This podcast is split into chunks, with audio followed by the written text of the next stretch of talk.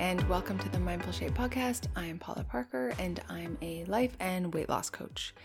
It's kind of funny because sometimes I sit down to do this podcast and I'm like, what can I possibly say here? You know, when you're just kind of in it. I feel like I'm I'm coming out of it now, but last week was um, it was a week, let me just say. So I was sick. You might be able to hear it. I'm still a tiny bit nasally, um, and my toddler was sick. Those of you with kids know how fun that is. Plus, my husband was away for for work and my in-laws who usually help us out they are also away so it was just a lot so i really scoured the depths of my brain on this one and here's a topic that i really do feel i can confidently speak to today because it is something I truly feel like I've overcome. And I know, you know, there are lots of um, weight loss podcasters out there. And I get the sense that most of them are coming from this after photo. you know what I mean? They're just coming from it as they've already reached all of their goals. Um, but not this one. This one's a little bit different. This podcast is a little bit different. We are definitely more in this together than you might think. Okay, but Let's get on topic. So, here's what I would really love to share with you if you are finding yourself overthinking food and your weight. So, let's talk about how first overthinking food shows up for you, why it's happening, and what to do about it in really practical terms. The first thing that I see a lot, and I noticed with myself uh, for many years, is that we, when it comes to overthinking food, we are either in the future or in the past. So, in the future, you might be spending more time than you want to be thinking about what you're going to be eating, right? So, this can look like trying to plan for every possible event or every variability that could happen. Or it could be thinking about when to eat given your schedule and feeling a bit stressed about that. Another thing that sometimes people will do is um, I call it like food fantasizing. so this is sometimes, I think sometimes we just need a distraction. We'll start thinking about the foods that we would really want to enjoy. There was this um, podcast, or sorry, um, website that I saw years ago. They probably still have it called Food Porn, and it's just pictures of delicious looking food, right? So if you have ever gone to that website or if you find yourself going to that website still, this is creating a lot of over desire for food. So just something to be mindful of. Sometimes we can be entertaining thoughts about snacking or just eating foods that don't serve our body, right? We're thinking a lot about those foods when we would rather be thinking about other things, but just find that's happening for us. And then, lastly, in terms of future thinking about food, we also sometimes pack on that we shouldn't be thinking so much about food, or we shouldn't be desiring the food or wanting it. And then, lastly, sometimes we're just dreading future restriction. So, we're thinking about later, or we're thinking about this week, and we're really dreading restricting food from ourselves. When it comes to overthinking uh, in terms of the past, that's when we're ruminating on what we ate. So, whether you're thinking about whether you ate too much or you're worried that maybe you didn't eat enough. And both of those really create fear. So, either fear of hunger or fear that you might gain weight or just maintain your weight. Thinking you ate too much can also lead, of course, to guilt, feelings of shame, and thinking you might not have eaten enough can lead to just feeling overwhelmed and confused, like you don't even know what to do, and even panic about being really hungry later on. And if you have a negative association with being hungry, this can be a legit fear. You basically start second guessing yourself, and you might even fall into that all or nothing thinking that happens so often. So either you're just deciding, okay, I just give up, I don't want to deal with this anymore, and you think it's hopeless anyways, so you might as well eat whatever you want or you start considering a really super strict way of eating, something that may not be sustainable, like cutting out sugar and flour forever or doing some long term fasting. If any of this resonates with you, know that you're just not alone here. These thoughts are very common to those of us who have been on a weight loss journey, who have really or have tried any kind of diet. And they're thought patterns that have been etched in our brain over and over, which is why we keep thinking them. Our brain uses a lot of metabolic energy. So, to conserve energy, it will use the same neural pathways it always has, the ones that our body has memorized in your brain, because it's simply more efficient and requires less energy. So, it's actually an efficiency system to think the same thoughts over and over again, which is also why it's hard to think new thoughts. but that's why you're listening to this, right? So we can plant some new thoughts into your brain. Up until this point, you might have believed that this is just your reality as a person who's trying to lose weight.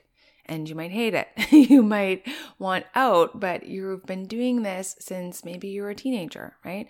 And so it's kind of like the only way you know how to be at this point.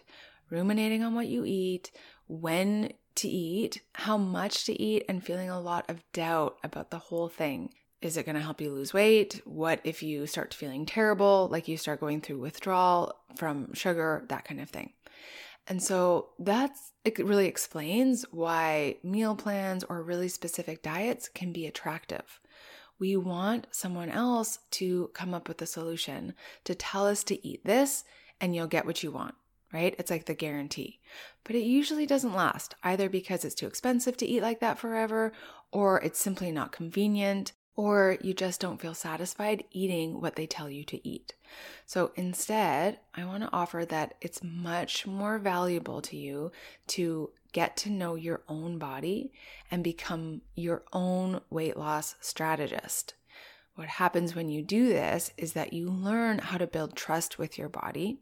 You know how to make decisions around food, and you have far less rebellion because you are the one creating the rules and the guidelines, right? And it's not about perfection. So your rules don't have to be super strict either.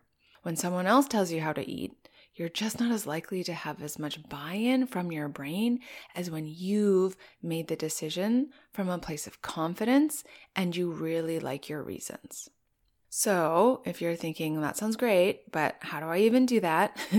if you want food to be simply a part of your life, something that nourishes you and you enjoy and eat in a healthy but not dogmatic way, and then once you've eaten, you don't ruminate on what you ate, you need to start living as if you are someone who trusts themselves around food and makes decisions ahead of time. So let me explain what I mean by that. I want to zoom way out and get to the heart of why all of this overthinking is even happening. That's your foundation, like the foundation on the house. If we get that right, we will stop all of this overthinking at the root. Often, our tendency is to think that we can simply keep making habit or dietary changes, and that's the problem. Like, if I could just stop snacking after dinner or stop eating candy, I wouldn't be thinking about food all of the time. I wouldn't be all in this mind drama and overthinking food. But that's kind of like putting down new tile on a crooked floor. And I think of this example because for over a decade, I lived in a apartment building in Vancouver, in Kitsilano, if you're familiar with Vancouver. And I stayed there for so long because it was a bit run down, but it was pretty much rent controlled, right? And it was close to the beach, so very cool. It's one of those buildings that you see and you think, you know, that has a ton of character, right? So, bit run down. I think it was built in the 20s or something, and it definitely had its quirks. One of which was that the kitchen floor was slanted into the center of the building. So if you dropped a marble, it would roll right into the center by the cabinets. So I did my best to spruce the place up, right? I had a tiny budget, but I used those sticky tiles on the floor. And it was an improvement for sure, but it was never going to address the structural issues of the building, right? And then after I moved, they gutted the whole thing and they turned it into luxury apartment suites. They probably charged, I don't know, three times what I used to pay.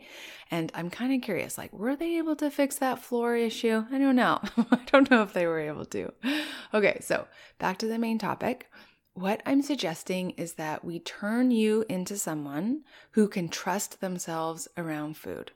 Because if you think about it, when you're at your natural weight, when you reach that point, that's really what you want. You don't want to be skinny and still have lots of food drama. So let's start building that skill now and make the whole process calmer and simpler along the way. An identity shift is what is required here to do that. So, how we do that is by focusing not on your end goal, but on who you want to be today, how you want to show up in the world and support yourself through the weight loss process. That's so key. So, I'm just going to repeat it again. Instead of focusing on the 10, 30, 60 pounds you want to release, instead of that, focus, put your time and attention to the kind of woman you want to be around food. So let's make this really practical so that you can start doing it as of today. So let's say you want to be someone who trusts themselves around food. That's your foundation. From there, if you were acting as if you did trust yourself, how would you make the following decisions? One is when to eat. If we think of hunger as a communication tool from our brain, we can respond either by letting our body use its fat stores and not eating, or we can respond by eating food. We can decide in advance how hungry we will allow our body to get before we want to respond with food. And I don't know if this is um, TMI, but not too long ago, I was on Salt Spring visiting my father in law, and I, I think we went to bed at like 10 at night or something. As soon as I went to bed, I was like, oh, I have to pee again, right? So I went and I come back and lay down. Like five minutes later, maybe less, I'm like, huh, kind of feel like I need to pee again. And I was like, oh no, right? Like I knew I had a UTI. So it was one of those things where I had to really practice mind over matter. Otherwise, I'm going to be getting up maybe every, what, two minutes or something, right? So it's one of those things, if you've ever had it, you know the experience. You feel the urge, just like we feel the urge to eat. So it's a communication tool from our body. In this case, right? Not accurate, but still, I thought this was a good example because it's a communication tool from your brain sending you a message that you should do something it's a suggestion. In this one, it was like, you need to go to the bathroom. But physically, my body actually didn't need to, right? It was just like, there was an error. It was an error message. So I had to remind myself, no, you don't need to, right? You don't need to get up every two minutes. Okay, so eh, same goes for hunger. It's just a message, it's a communication tool, and we get to decide how to respond. And I know I've talked about the hunger scale before, and I've really updated how I use it. So I just want to offer this to you. Maybe this will resonate better for you as well. I find it better to use a hunger scale from zero to 10, where zero is no hunger at all, and 10 is ravenous. So it's a matter of degree. So, for example, if you want to let your body use up some of your fat stores, you could intentionally allow more hunger. So you might wait until you get to a seven or an eight on the hunger scale before you eat. I personally find this works better for me than creating a timing rule for myself, which I have done in the past. Like, I don't eat before 11 a.m. or something like that, and created that rule for myself so that I wasn't thinking about food before 11. And if my brain offered the suggestion, I would just look at the clock and think, okay, it's not 11, move on, right? But I've shifted gears a little bit. So if that works for you, awesome. For me, now, if my goal is really more to trust my body and nurture that relationship, then it makes more sense for me personally to decide on a hunger level and let my body tell me when it's time. And that hunger level might be high, right? So I still might be eating at 11, but it really is going to depend on what's happening. So it depends on maybe what I ate the day before, how much sleep I've had, and maybe how active I've been.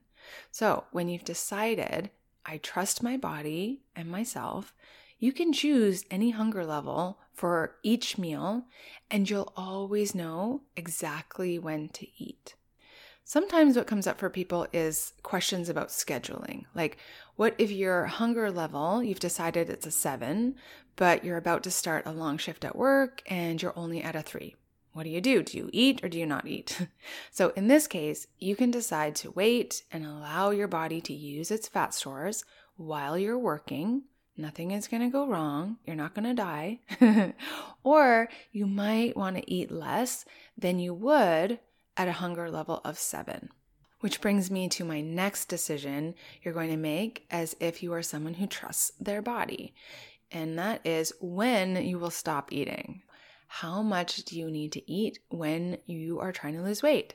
How much is too much or not enough? The only way you would ever have these questions and be second guessing yourself about how much to eat is if you are currently not paying attention to what your body is telling you.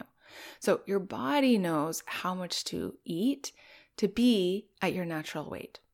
Oftentimes, we spend all of our time thinking about food, except when we are actually eating it, right? So, oftentimes, we rush through our meals to get it over with. That can happen a lot, especially for those of us who have restricted in the past and have, I think of it as like almost a residual negative association with allowing ourselves food and the pleasure of eating. If you've ever counted calories or macros with the notion that less is better, this might be happening for you. So instead, what you can do is slow down, enjoy what you're eating, P.S. Only eat foods that taste good to you. And I'll talk about that in a minute. And notice in your body when you are satiated and you've had enough, right? So this requires some attention, it requires tuning into your body. And I think this is maybe the most challenging one for a lot of us. It can be so easy to continue eating past the point of being satiated because we've been trained to finish our plate, right? I learned that growing up or it simply tastes really good and we want more. We have that over desire. This is a refined skill of getting really clear on how you want to feel in your body after you've finished eating and using that as your guide, as your guide to know how much to eat. And of course, I, am sure I don't have to tell you the discomfort of stopping when you mentally want more, when you have that desire, but your body doesn't, is far less than the discomfort you feel when you've overeaten, right? And you're bloated and you feel gross and not living at your natural weight. That is, I think, way more discomfort in my personal experience, right? So it's worth it to build this skill, even if it takes longer than you'd hope and you make some progress. And then it's like two steps forward, one step back on this. It's not a problem. It's a skill you'll learn over time, like any other new skill. Lastly, you'll want to explore what foods work for you. So, what foods make you feel great and energized, and in which quantities? Which foods allow the scale to go down, and which keep it stagnant? We know that alcohol, sugar, flour, and deep fried foods aren't conducive to weight loss and typically don't feel that great in our bodies either but to what degree is going to be unique to you and your body and your composition and how active you are and your age and everything. Also, sometimes you'll want to have these foods knowing that you're not going to feel so amazing, right? That's totally allowed, by the way. When you are someone who trusts your body and yourself, you will allow yourself foods simply for the pleasure once in a while, and it won't be a big deal. For many of us, that's what we're striving for here. So, what's the big takeaway? To stop overthinking food, you need to be someone who trusts themselves around food.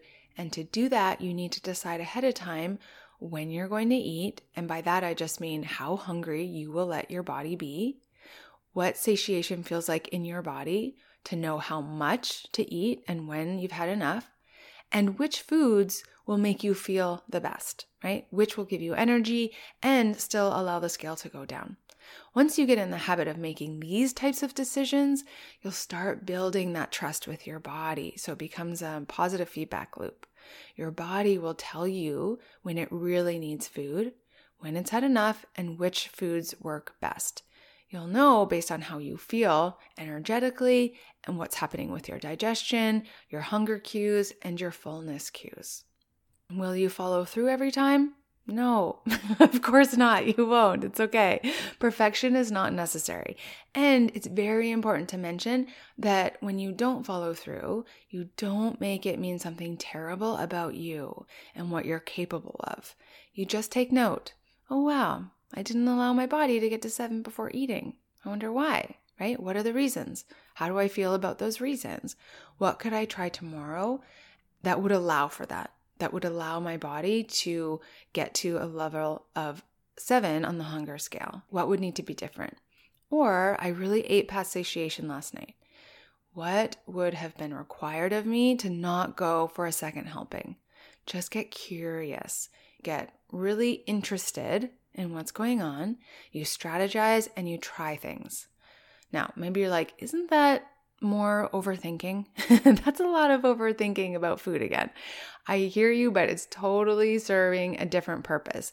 It's the type of thinking and attention that is going to move you closer to what you want. Whereas overthinking that has the energy of remorse and uncertainty only leads to spinning your wheels and creating more of the same of what you don't want. So, if you're going to be focused on releasing weight, there is going to be some thinking about food required. That's just the nature of it. We just want to make sure it's the type of thinking that's useful. Okay, that's what I have for you today. Thank you so much for listening and for your time and attention. I appreciate it. I will talk to you again soon. Okay,